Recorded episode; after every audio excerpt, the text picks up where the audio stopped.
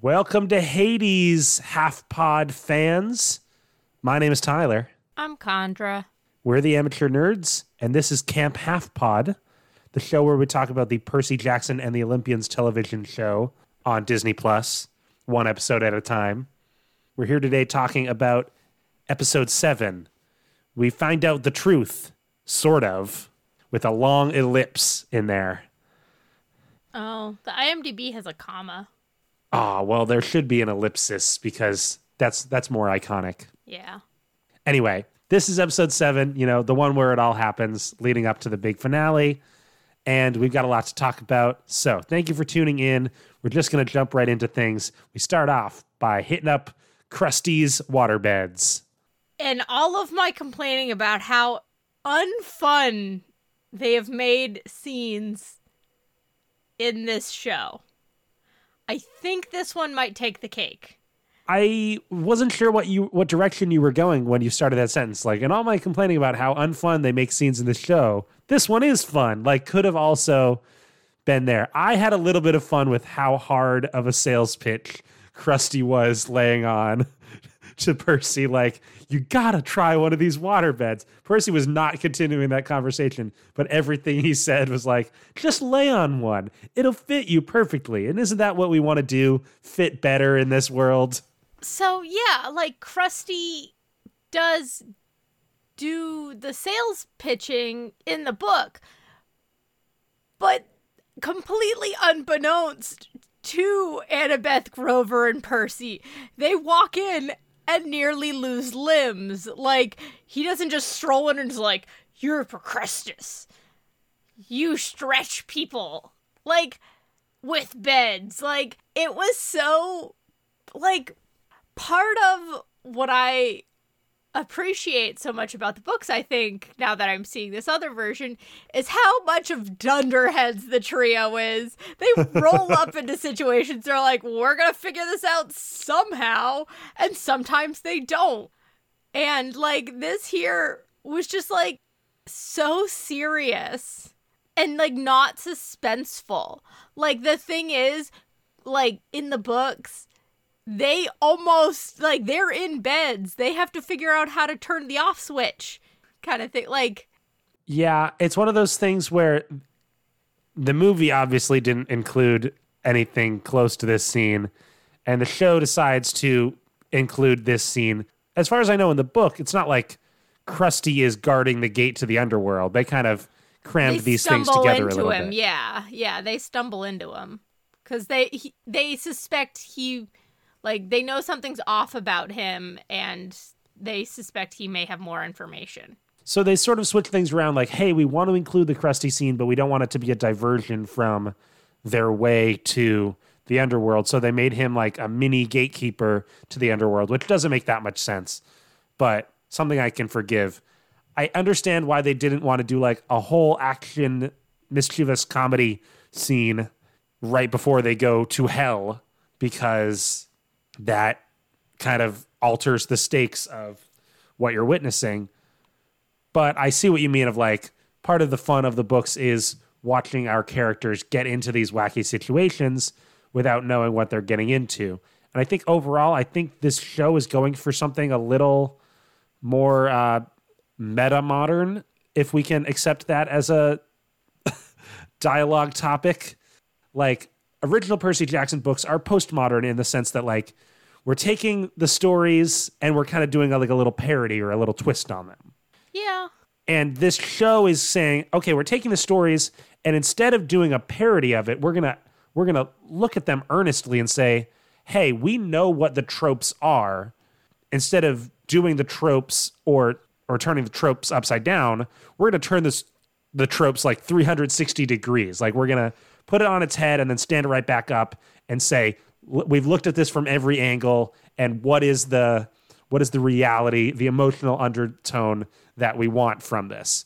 And they do that with the medusa thing really well. Mm-hmm. and the idea that like sally jackson taught percy about all these things and he's bringing his knowledge to the table as someone who has sort of understood and been able to critique everything else in the myth- mythological world is an interesting approach for this show.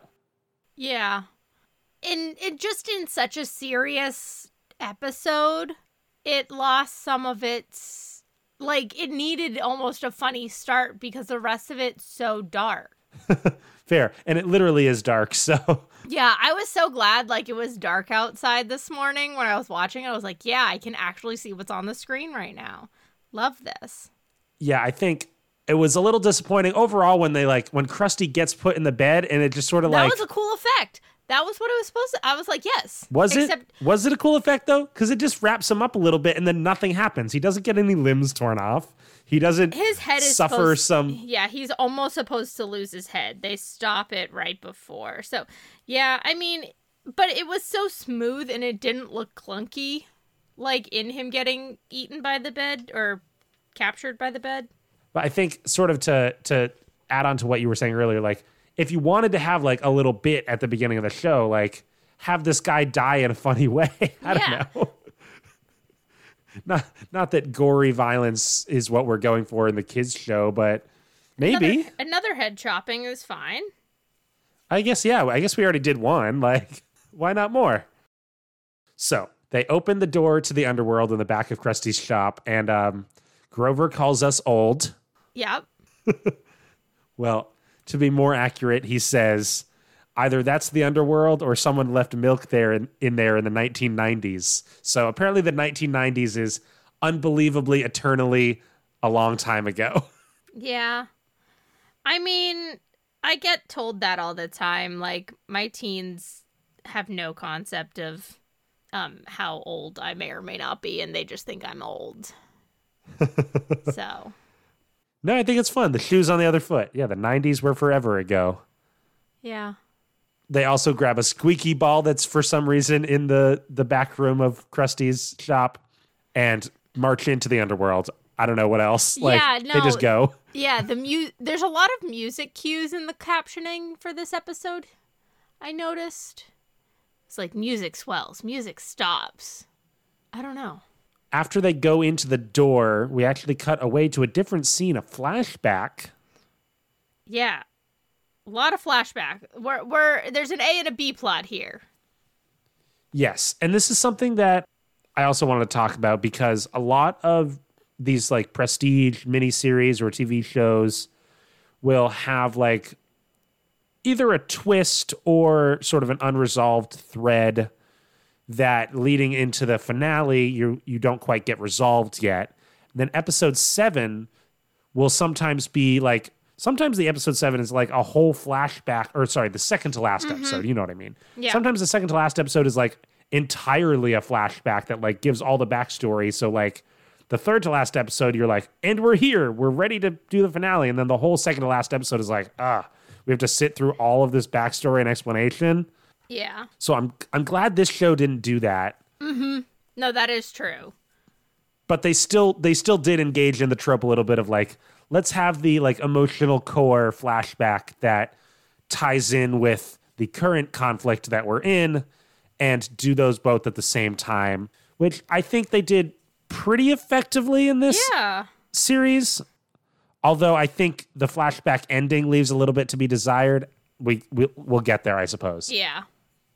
So we see Percy and Sally sitting outside of a school, and it's the revelation of what Hermes showed Percy in the Lotus Hotel and Casino. Yeah, that mini flashback we got earlier that we're like, that's probably gonna be referenced again later. It was, obviously. Yeah.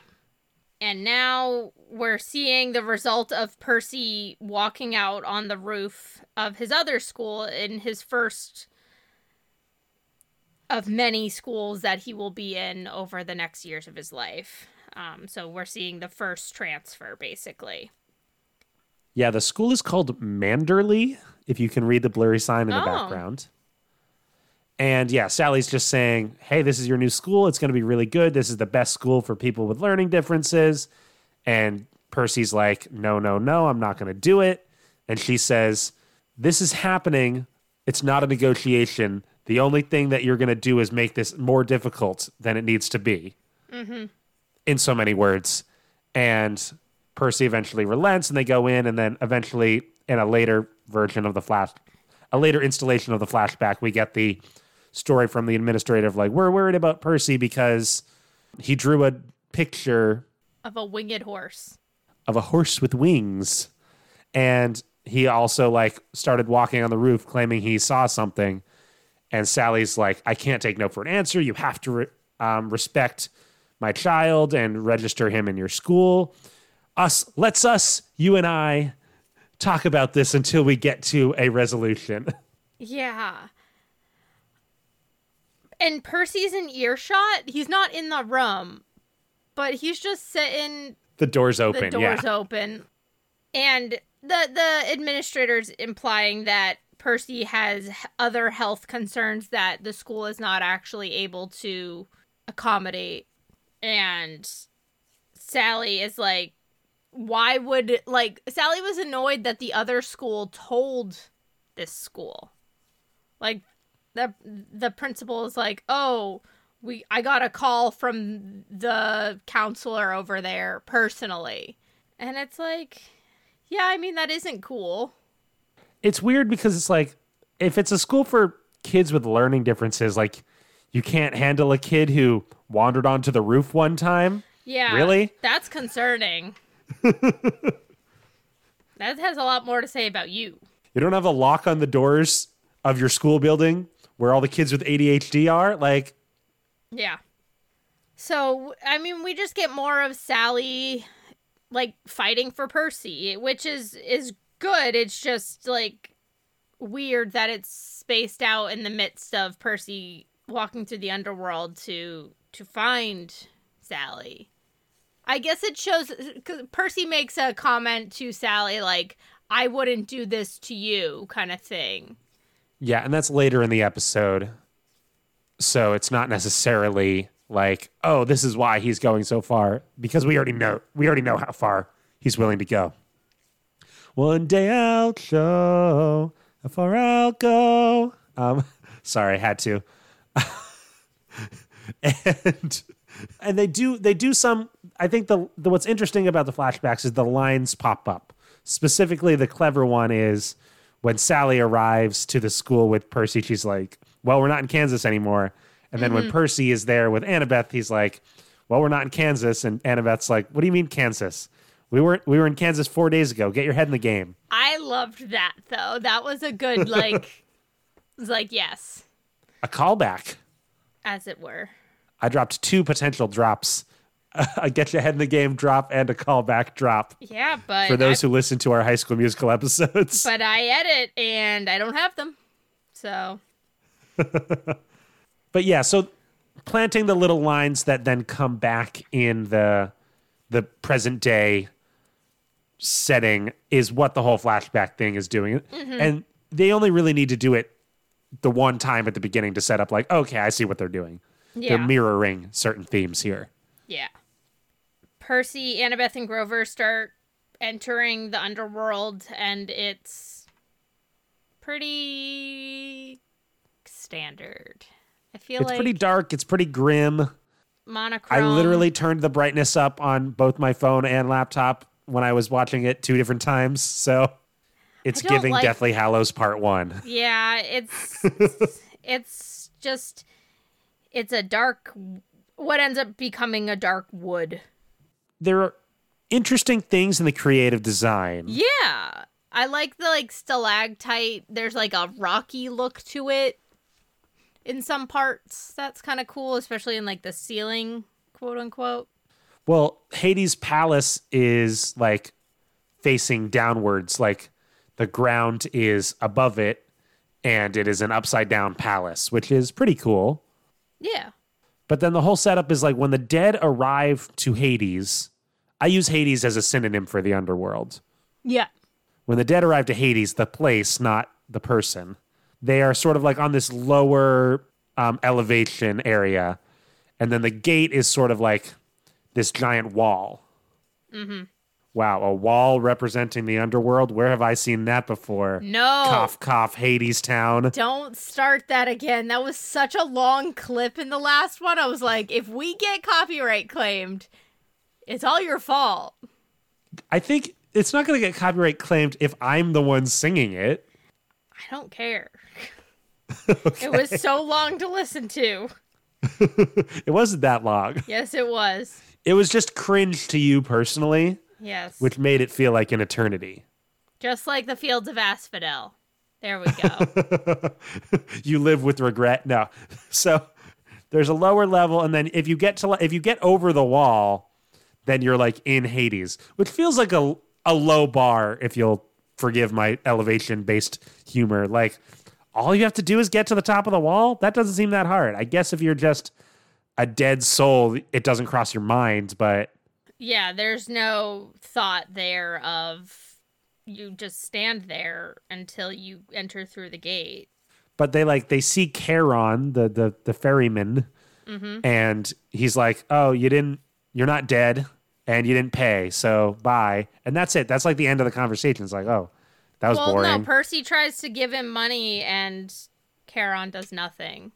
Which also doesn't make sense. Like, don't you want the money? What? I forgot my fun fact about Crusty. Yes. And I guess now is just as good a time. Yeah. So the actor who plays who Crusty in this here film or show is played by Julian Richings, who has another credit as the ferryman in Percy Jackson the Lightning Thief, Whoa, the movie? the movie. Wow. I knew that, but that's pretty wild. It is like it's such a small like it's a small production universe kind of thing like and it's not clear who plays the Charon role in this one, but it seems like a different Travis voice. Woloshin it says on IMDb but there's no photo attached to it so I don't know. he gets like one line anyway. Yeah. He blows a dog whistle and, and calls in Cerberus, which is pretty fun. Well, Percy's like maybe you can use these to buy a new whistle. Which I was like, yes. But why doesn't he want their drachmas? I guess this Charon is a little less corrupt and is so it's kind of weird because we see Charon at multiple points in the books because they go to they go to the underworld multiple times couple times. and the one that always stands out to me is the one where Charon is guarding the elevator and like openly is corrupt and he's like yeah I use all these obols to um buy new suits and stuff and like I'm not getting paid enough cuz my I haven't like it it's just like so different than the like spooky boatman that I like that version better. You know, if he was Charon from the video game Hades, you know what he'd say? Er Exactly. I like that version where he's just a demon who ferries guys. Yeah, I mean, this Charon doesn't really have a face. It's a hooded figure. It also seems like we're already across the river. Like we're at the gate. Yes, So the, the, the geography is a little confusing. I guess this shortcut round the back does not involve. They use that in the show. I'm not quoting Hadestown there. For They reference, say- I made a face at Condra as if you're almost saying the Hadestown thing. Aggressively made a face at me. How aggressive can I be through a video call? I feel threatened. Somebody Um, call so- IXII. It's one of my favorite. What? And Hercules, when right before he goes to fight the Hydra, Pain and Panic are disguised as two little kids and they're under a rock kind of thing. So Hercules and Pain or Panic, I don't remember which, yells out, Somebody call IXII. Wow. That's kind of funny. Yeah. But it's not clear if that's 911 or 92. So Yeah, yeah, I know, I know. or 12? No, 12 is XII. Okay, never Yeah. mind. They run away from Cerberus, who is a very cute. Very cute Rottweiler triple head Yeah. dog. And, and it's the got, like, heads the- are so cute. They got like the short nose. Yeah. And they do a big yawn. Well, that's later, but So they run away. One of them snatches up Grover in its mouth, but he comes out of the mouth two minutes later anyway. It's not that exciting. yeah. I honestly forgot he was in his mouth for a minute there because, like, it's just like they're running through mist and Percy loses track of Annabeth too. And I'm just like, yeah, we're just running right now. But Annabeth scratches him on his neck and that calms him down. It seems like, you know, it's silly because all you need to do is play him a little bit of music and he falls right asleep. No, that's not. I shouldn't have said that. Just tired. I shouldn't have said that because it's the wrong three headed headed dog. I was giving you a little bit of a setup. dog. I know. and I just sighed instead. I'm not yes anding as much tonight. Oh, the the other reference I wanted to do was like it would have been fun when they saw Charon and he was like, "You're not dead." They went, "No, we are dead." Like Percy's little shtick about how like we're all dying in a way. Yeah. Not fun. I want to reverse Monty Python. Instead of I'm not dead yet, I want to say I am dead now. See how dead I am? Isn't there something you could do? I feel like we've niched the the conversation a little too hard. Yeah, those those those things that are really unpopular with nerds, Monty Python and Harry Potter. But no, we don't need to make any more ulterior references. I think those were my only ones. Okay. So Annabeth reveals that her dad had a dog, so she kind of knows how to handle dogs. Yeah, while she's like scratching his neck and he like takes a little nap, Grover gets out of the mouth and Grover is able to fly Percy up the wall with the winged shoes, but he's not able to get Annabeth in time, so she's kind of like trapped down there with Cerberus, but she throws the ball up the wall and Percy squeaks it which causes the uh the dog to jump up the wall and Annabeth jumps off and grabs the wall before Cerberus can do anything. It's cool-ish. Yeah, no, it, it that It's is clever. probably one of the more similar things to the book. There is a squeaky toy involved in the book, so Yeah, there's like two ways you can go with the squeaky toy, right? Because you can do the squeaky toy as the ball, like the dog. But then you can also do the squeaky toy as like a fake out with one of the pearls, where they throw the squeaky toy on the ground and they go like, "Wait a second, that was the wrong thing." oh, They that one would of have the been pearls on funny. That'd have been good. I thought of that while I was watching. I was like, "What did you think that was supposed to do?" Sorry, wrong circle in my pocket. Yeah. But speaking of circles and pockets, um, Grover's pearl disappeared. So now we do have a three pearl problem. Seems like we didn't need to go through all this hullabaloo to get there, but Yeah. okay. Yeah. I was like, wow, I wasted all of that energy last week talking about four pearls, and this is my reward. It seems like they wanted to be clear that Poseidon wanted Percy to get Sally back. Yeah. But with like magic items, there, there you don't need a logic for why there's a restriction because like Yeah. there's only three of them in existence. Like Yeah. It's a Naiad delivering it and not Poseidon. Like, Yeah, don't tell your father I gave you these. Exact. Yes, one line of dialogue covers it. yeah. So um, they're up the wall. And down into the fields of Asphodel, which is the Oh, woods, or the woods first of they- Asphodel. They throw the ball into the river Styx, and Cerberus is like, "Ooh, I want the ball," but he doesn't go into the river. And I was like, "What happens if Cerberus goes in the river? That seems weird." Oh, that is a good question. I mean, it depends on if you're doing the Achilles lore too, Yeah. but I guess he just doesn't go in, so it doesn't matter. Yeah. So we get a big view of the vista of Hades, the underworld, and it's mostly desert. Yeah, it's very barren. I don't. Yeah. It's not like yellow desert. It's more gray desert. Yeah, I fi- I always, you know, classic Hades is more of like the brimstone volcano vibe. But I, I like suppose. this. Well, see, that's where I have like that's Dante's Inferno. That's like a version mean- version of Yeah. hell that I don't always see as this one because I definitely think the Fields of Asphodel. It's nothing. Like it's nothingness.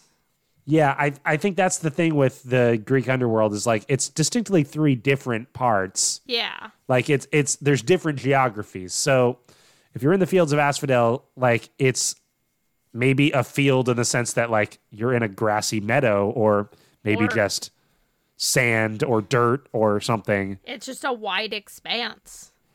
and there's like fog which gives the gives the vibe of you can't really see or remember anything. You're kind of just wandering Yeah. aimless. When we see the vista of the underworld we don't see asphodel. You're like oh that's asphodel and that's tartarus. And those are the fields of elysium over there. Like Yeah. it's just oh this is a big barren wasteland.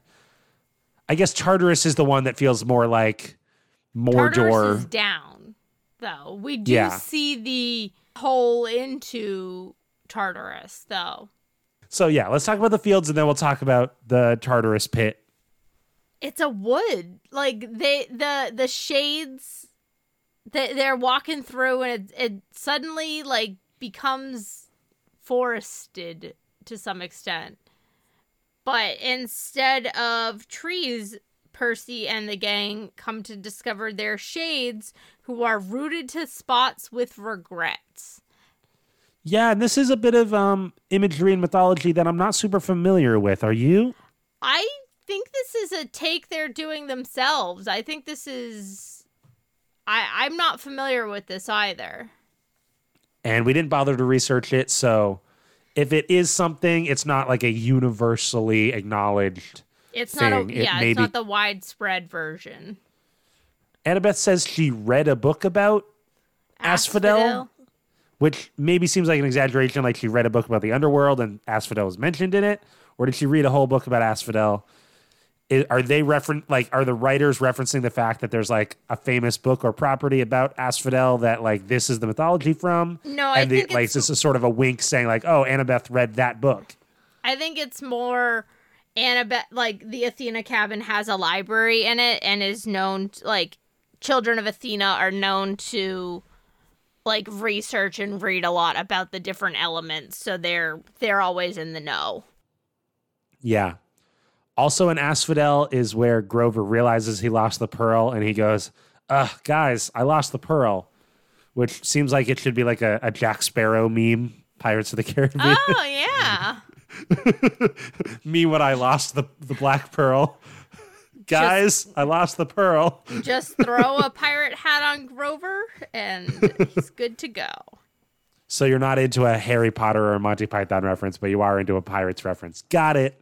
Okay. No, Disney just- Disney one- is where Condra's loyalties lie. No, it's just where my more and more my brain is right now.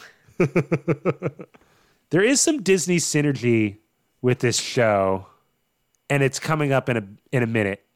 So Yeah. I'll I'll save it. So yeah, so they're they're in Asphodel. They're in the they're in the the fog, and they're like, oh, the roots that are holding people to the ground are like the roots of regret, things that you did in life or things that you wished you had done in life, and that's fair. Yeah, I think it's an interesting. Honestly, I think it's worthwhile as a as an option for Asphodel. Even if it's not like a traditional option, I, I think it works for this universe's version of the underworld. I think no matter what the Greek mythology or Roman mythology versions of the own underworld have a sense of melancholy to them. Absolutely. Like even if you're in Elysium, there's something like a well, I'm still dead. Like it's not as good as being in the mortal world. yeah. And Asphodel especially is like there's something brutally sad about just having nothingness forever, obviously. Yeah. And people lose their memories like in the Aeneid, like Aeneas goes to the underworld and he's looking through Asphodel for his father and he runs across Dido, but Dido doesn't remember who he is. Mm-hmm. Thank goodness, So- because he was a jerk. And that is in Asphodel and not Elysium, right? Yeah. So like even someone who's pretty who's pretty a, a solid guy, Anchises didn't do like didn't do a lot of things wrong. Presumably, he was a good father to Aeneas. He's still in Asphodel. Like you got to be really good to get into Elysium. Yeah, which I think is part of the like It's a real bell curve. Yeah. Yeah, I I mean, yeah, it's cuz even like Tartarus, only the absolute worst of the worst go there. Like a lot of like it's not like Christianity where you do one bad thing and you get sent to Tartarus. It's like, or if it is, it like it has to be extreme. Yeah. Or even like, you know, uh, an Egyptian mythology esque Oh, scale based measurement where it's like, oh, if you're a little worse than you are good, oops, too bad. Yeah. A lot of the punishments in Tartarus too are seen by mortals as like a warning, but also like a the gods are in- indifferent until they're cruel. Except for Sisyphus. One must imagine him as happy. Why? Are you not familiar with this discourse? No. Oh, there's there's whole um, Sisyphus is like a good like a good solid example of like finding comfort in suffering. I like I I don't have time to Okay. share it, and I I don't know if I ever read the blog post that sparked this discourse or whatever. But also Sisyphus in um, Hades the video game is very content with himself. Yeah, he's quite jolly. So I think there's something there. anyway, Asphodel, it always felt like a felt like a bummer to me in the sense of like, oh, there's there's nothing going on.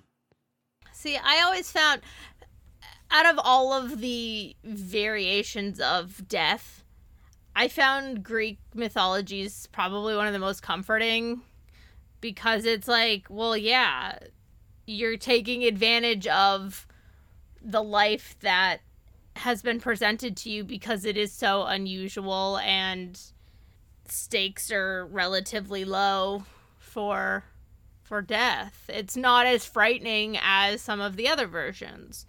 Yeah, there's no. What's nice about Greek mythology is there's no like guilt or like judgment that's being passed Well, there is judgment while you're in the very- mortal world. Yeah, while you're in the mortal world. Yeah. It's not like, oh, I got to try to be good because otherwise I won't get into heaven. If you're in the mortal world, you got to try to be good because the gods will smite you there and then. yeah. you're in trouble. you say you're a more attractive ticket. than Aphrodite? Uh, joke's on you. Don't pray to Dionysus. Sorry, your crops didn't grow. Like, Oh, did you like dolphins? you do now. don't like dolphins. so, all right, I think that was good asphodel discourse. I think we got, I think Well- we got somewhere. Yeah, we got somewhere, but more. Annabeth almost gets stopped. She gets. Yeah, that did not make sense though. All right, so it does.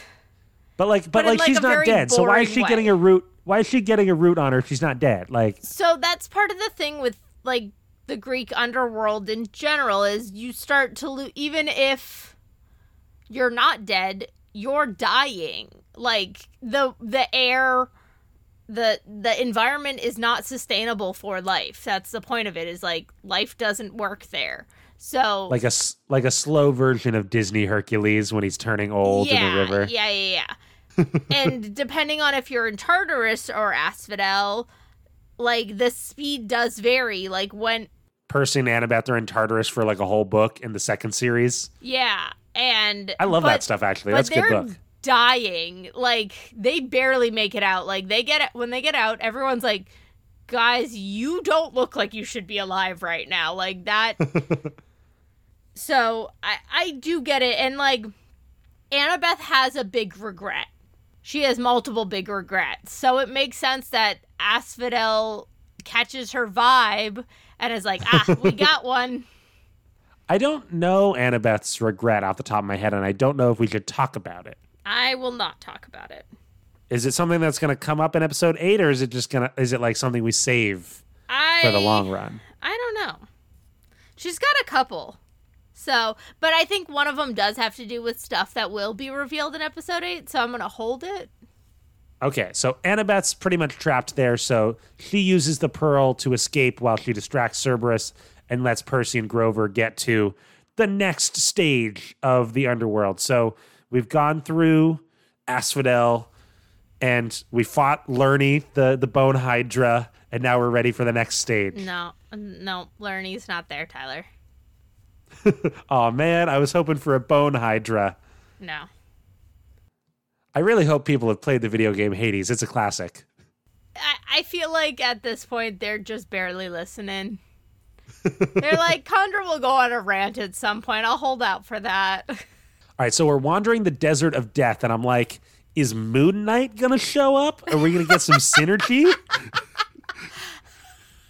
yeah, it did have strong Moon Knight energy. I wasn't thinking about it until you said it. I was like, yep, that's what I was thinking the whole time we were in this part. And then the shoes almost take Grover into a big hole. Yeah. And The, the I'm shoes like, pull is, him down to Tartarus. Or is almost. Master Kohga down there in the great depths? Are we gonna fight the Yiga clan? This is a Legend of Zelda reference. Okay, I was like, I don't get this one. In Breath of the Wild, a guy falls into a big hole. Mm-hmm. And then in the sequel, Tears of the Kingdom, you can go into the underground area. And one of the concepts is, oh, the guy that fell in the hole in the previous game is down there. Oh gosh. it's great. It's great concept. Nintendo is a genius. I don't know if you know this, but they thought, you know how you know how we had this huge game with a big open world? What if you could go in the hole? and then what if you could go in the sky? It's the simple game mechanic design that takes Nintendo to the next level. And it sounds like I'm being sarcastic, but I'm really not. no, I know you're not. But we're also, I'm looking at the time, and we actually do have a lot left to talk about. So we got to keep going here. But So- I do really like House of Hades when they're in Tartarus, and I'm looking forward to seeing what's in the hole.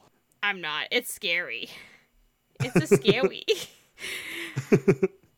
Um, so yeah, so there's something going on where like the shoes tried to sabotage us, and then all of a sudden the Master Bolt appears in the backpack. I wasn't sure if it was like the Master Bolt appears or if it was always there. yes.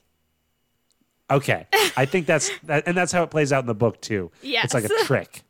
Yes. But the the Master Bolt was presumably given to them by Ares because Ares gave them the backpack. Yeah. So but, now but the Percy and Grover think that Ares is in cahoots with Hades. But um, Hades Hades seldom cahoots, which we'll get to, I love that. and I seldom cahoot as a teacher, but that's a different story. My teens want me to cahoot so bad. yeah, but to your point, the shoes. The shoes too. Yeah, those came from Luke. So it seems like there's a lot going on, and they didn't. They don't process the loot thing. They don't be like, oh, this, the shoes were sabotaged.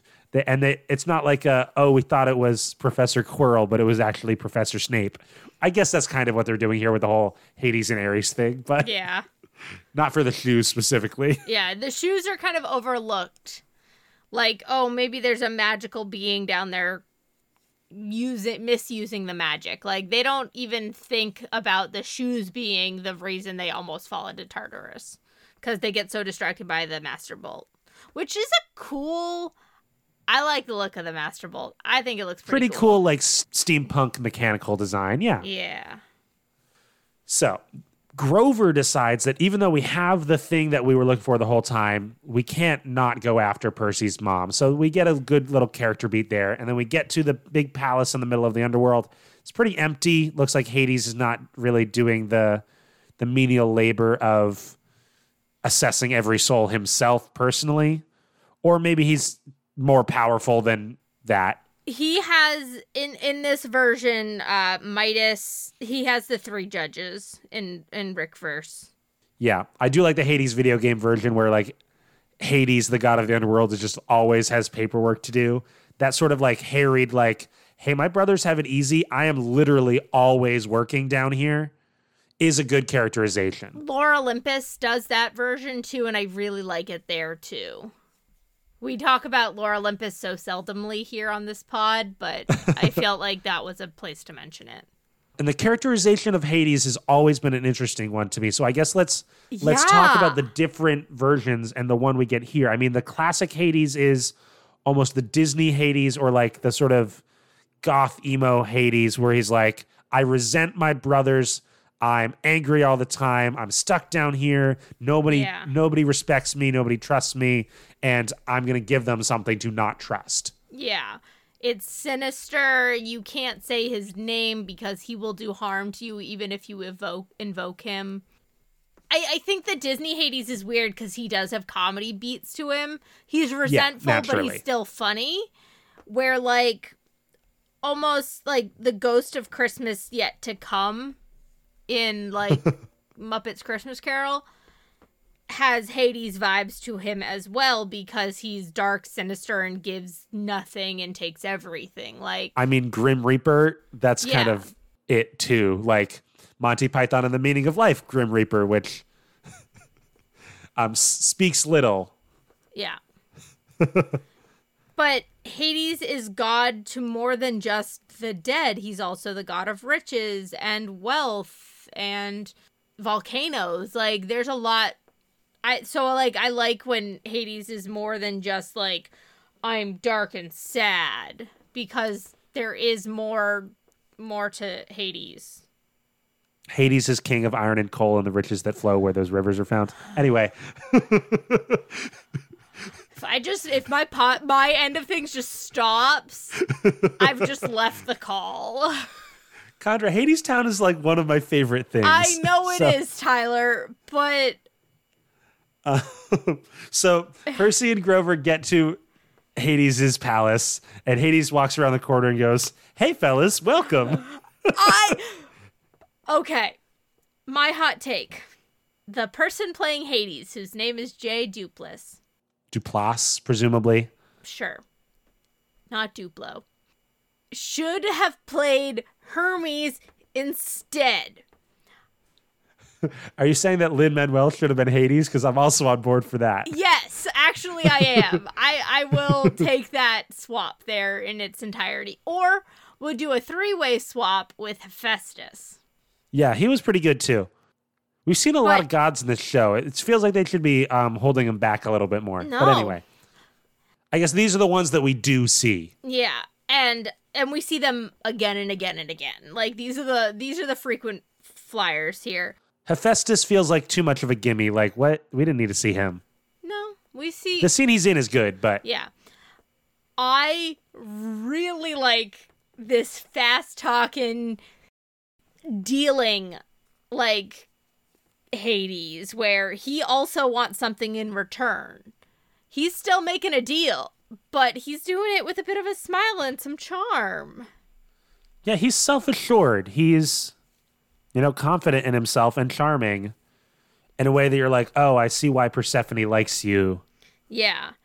And I see why you stay away from the rest of them because everyone else is so serious and serene. And he's like, yeah.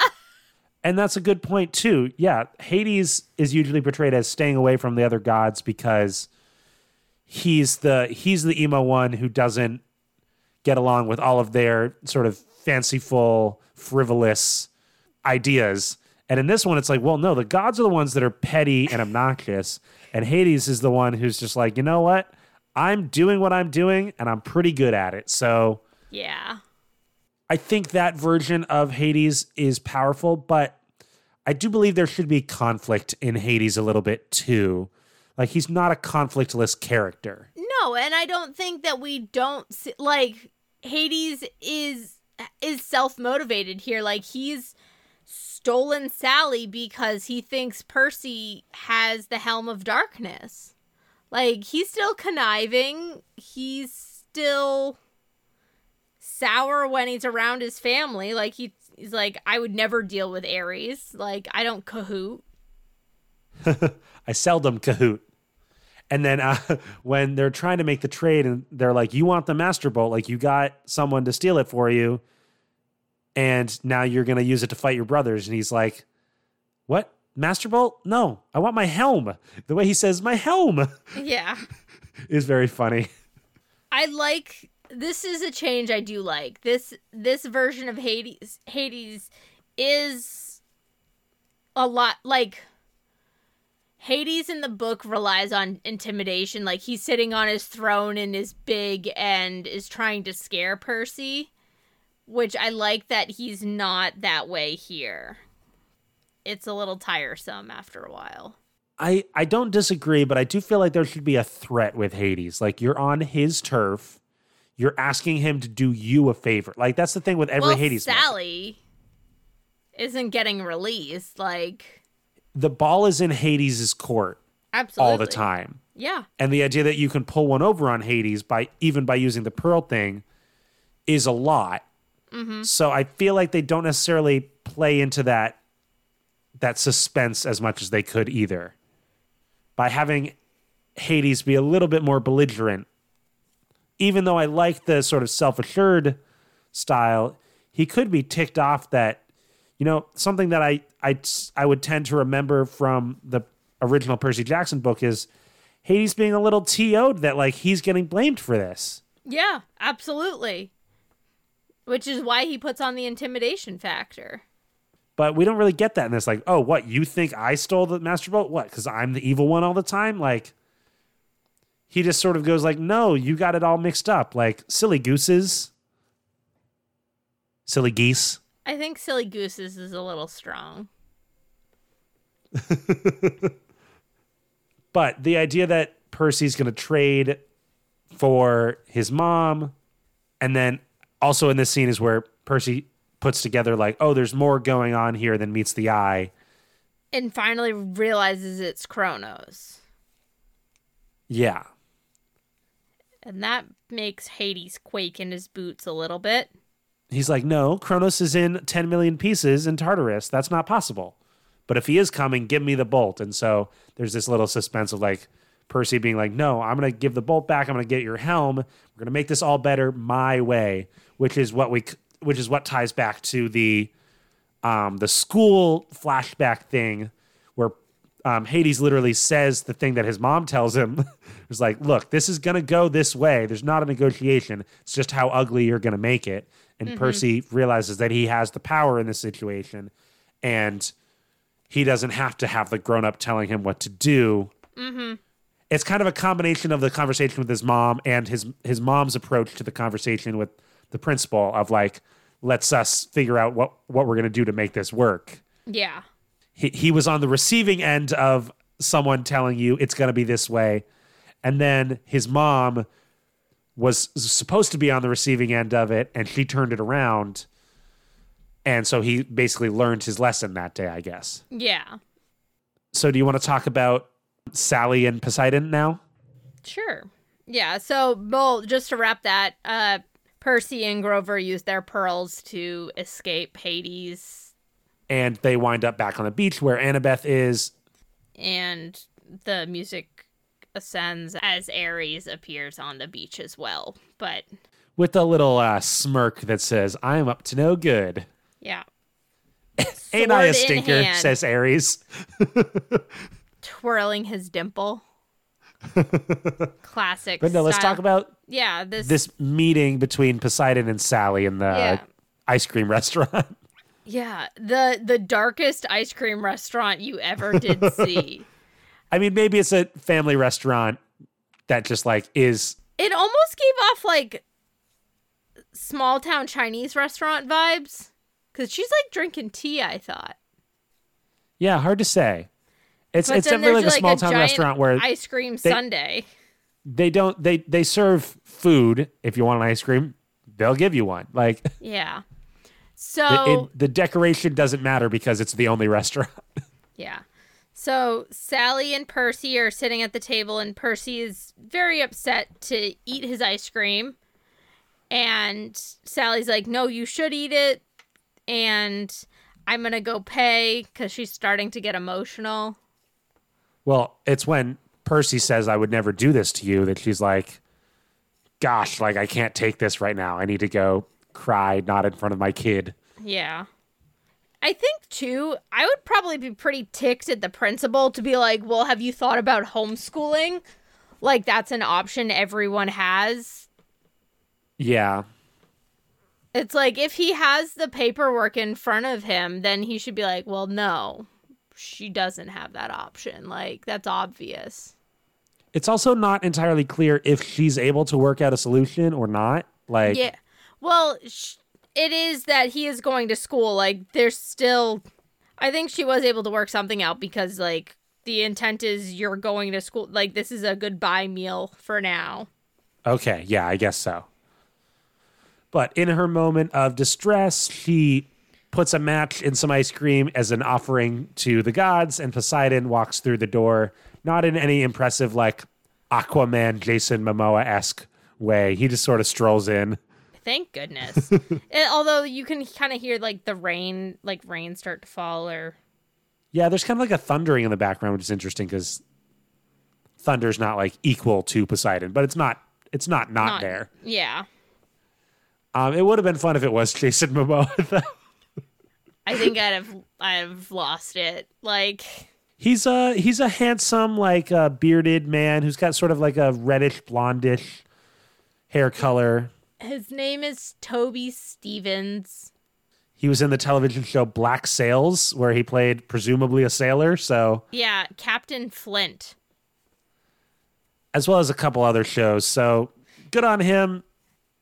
He definitely looks the part. Yeah, I mean he's your rugged. I don't know. I, I don't know how to do. Didn't Pos- Jude Law play Poseidon in the movie though? Yeah, but again, That's we a don't good really look ta- though. It's hard to beat Jude Law. It so didn't Matt. Like Jude Law as Hades. See, the thing I always appreciate about how Rick describes Poseidon in the books is that he doesn't care what he looks like and he gives off like gruff old sailor vibes a lot of the like longer hair, Hawaiian shirts, khaki Bermuda shorts, like Poseidon's job is beach. basically, yeah. also protector of fish. But yeah, that's sort of like uh, he's a little gruffer than you would expect. Yeah. He's a little cleaner, I think, is more what for me. Like he's Well, I was saying the the, the characterization we get from Oh, Rick is he, he's yeah. a little gruffer, a little bit more out to sea, as it were. yeah, yeah, And in this one, he's a little bit more put together, which is fine. yeah. Maybe he puts on this look when he knows he's going into a normal restaurant. Yeah, and it's not in a loud Hawaiian shirt.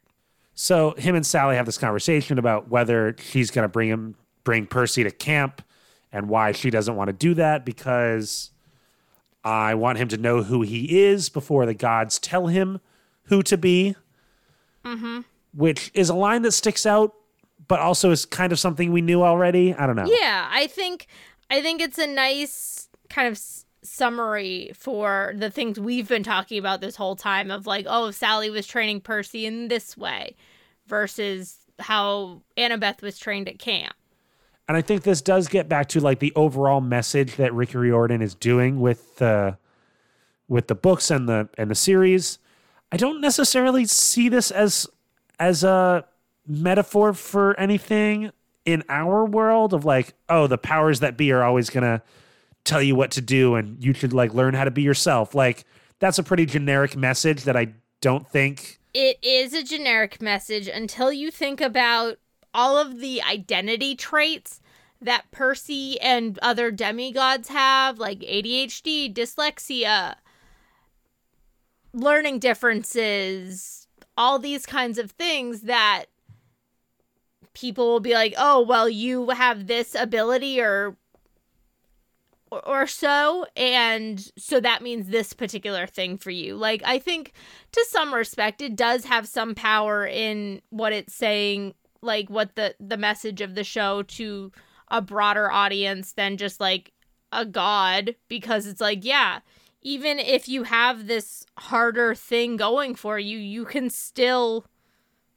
find yourself and and find a place Yeah, I totally agree. And the, the, the sort of the, the the empowering message for you know disability by by giving it the other way and be like, when if you have a disability, people are going to tell you to act a certain way, and if you have an ability, people are going to tell you to act a certain way. And the framing of those two definitely works. I think my criticism is what we're seeing here as a reception of the classical mythology as an adaptation, mm-hmm. which you know if we want to take a humanist perspective, then maybe we don't consider like what the gods are supposed to mean. Let's think about what the humans are supposed to mean in the story. And the humans represent love and being true to oneself and sticking it to the people who would tell you otherwise. Mm-hmm. But I still feel like there's a lot mixed up in here, like in what the gods are supposed to mean. Yeah, but I think also we've talked about this multiple times at this point that the gods of Greek mythology are more human than any other gods. Like the gods are a reflection and an exponential increase of everything the humans are. But also they're so powerful that they can't be comprehended. It's yeah. a, it's a juxtaposition. And it's obviously an interesting enough juxtaposition that we've been talking about it for 3,000 years. So mm-hmm. there's something there. And we're not going to get to the bottom of it on this podcast, I suppose. No. But Sally asks Poseidon if he wants to just hear his voice. Like, not even see him, but do you just want to hear what he sounds like? And Poseidon declines. He's like, "When I'll meet Percy when the fates have decided and the time is right and Percy is ready and all these like nonsense things." Yeah, it's a, it's a mildly, um, if not inspirational, like It's a cop out. building tension speech that is cross cut with Percy arriving back on the beach and about about to be facing off with Ares. So like it's constructed visually well, but like it's not it's not that I was I was overall underwhelmed with the appearance of Poseidon here. Yeah. I I was like, "Oh, we're we're blowing the reveal now and not in the throne room." Okay. the idea that he had this like little conversation with Sally in which she wasn't like given a, a, a- bit of information that you know got her to turn the corner or she didn't like get to pull one over on him or like one up him or realize in the conversation like oh this is how I feel and I never felt it I never realized it until now mm-hmm. like they're both neither of those characters changes from that conversation and maybe that's the tragedy of it all in the first place but Yeah. I think that is it does have something to do with it is like despite Sally's care for Poseidon like she's so hurt in the moment that she puts her faith out there that Poseidon will actually answer her. But still she knows what's right for Percy. Like at the end of the day she's always in Percy's corner even when Poseidon is just a sounding board. It's weird because the the Hermes thing was like, oh, you don't know what it's like to show up for someone and only make things worse. And Poseidon doesn't make things worse with this conversation. no it's just nothing is changed Nothing changes. Anyway, sorry. well, I guess that we have to wait for the shoe to drop in the next episode. but we do see a lot of stuff again in the next time. Oh yeah, the next time on kind of gives away that um uh, Percy doesn't get his head c- cut off by Ares, and then this show's over in the next five minutes. So I Yeah, guess that's good. We see him back at camp. We see Chiron in horse form again. We see the throne room. Yeah, all interesting stuff that we will get to next time. Anything else that you wanted to say about this episode here? No, I think we hashed it I'm- out. Yeah, I'm like I'm trying to think, and Annabeth had some decent lines, nothing mind-boggling. Same with Grover. Like I don't know, it was a not a dialogue-heavy episode. Grover at the very beginning when he was like, "Guys, can I come in now?" That was fun. Yeah, that was cute. He didn't want to see Crusty get hurt in any way. Oh, I did enjoy as well. We didn't mention this. Um, Crusty is related to Percy through Poseidon, and like he had some comments on on their sibling. You have dad's eyes. Yeah. All right. Well, until next time, what's the deal? Instagram at amateur nerds, Tumblr at Wildcat Minute, email amateur nerds present at gmail.com. And that's all there is to plug. So I've been Tyler, I've been Condra. and we'll see you next time back at camp, back on Mount Olympus.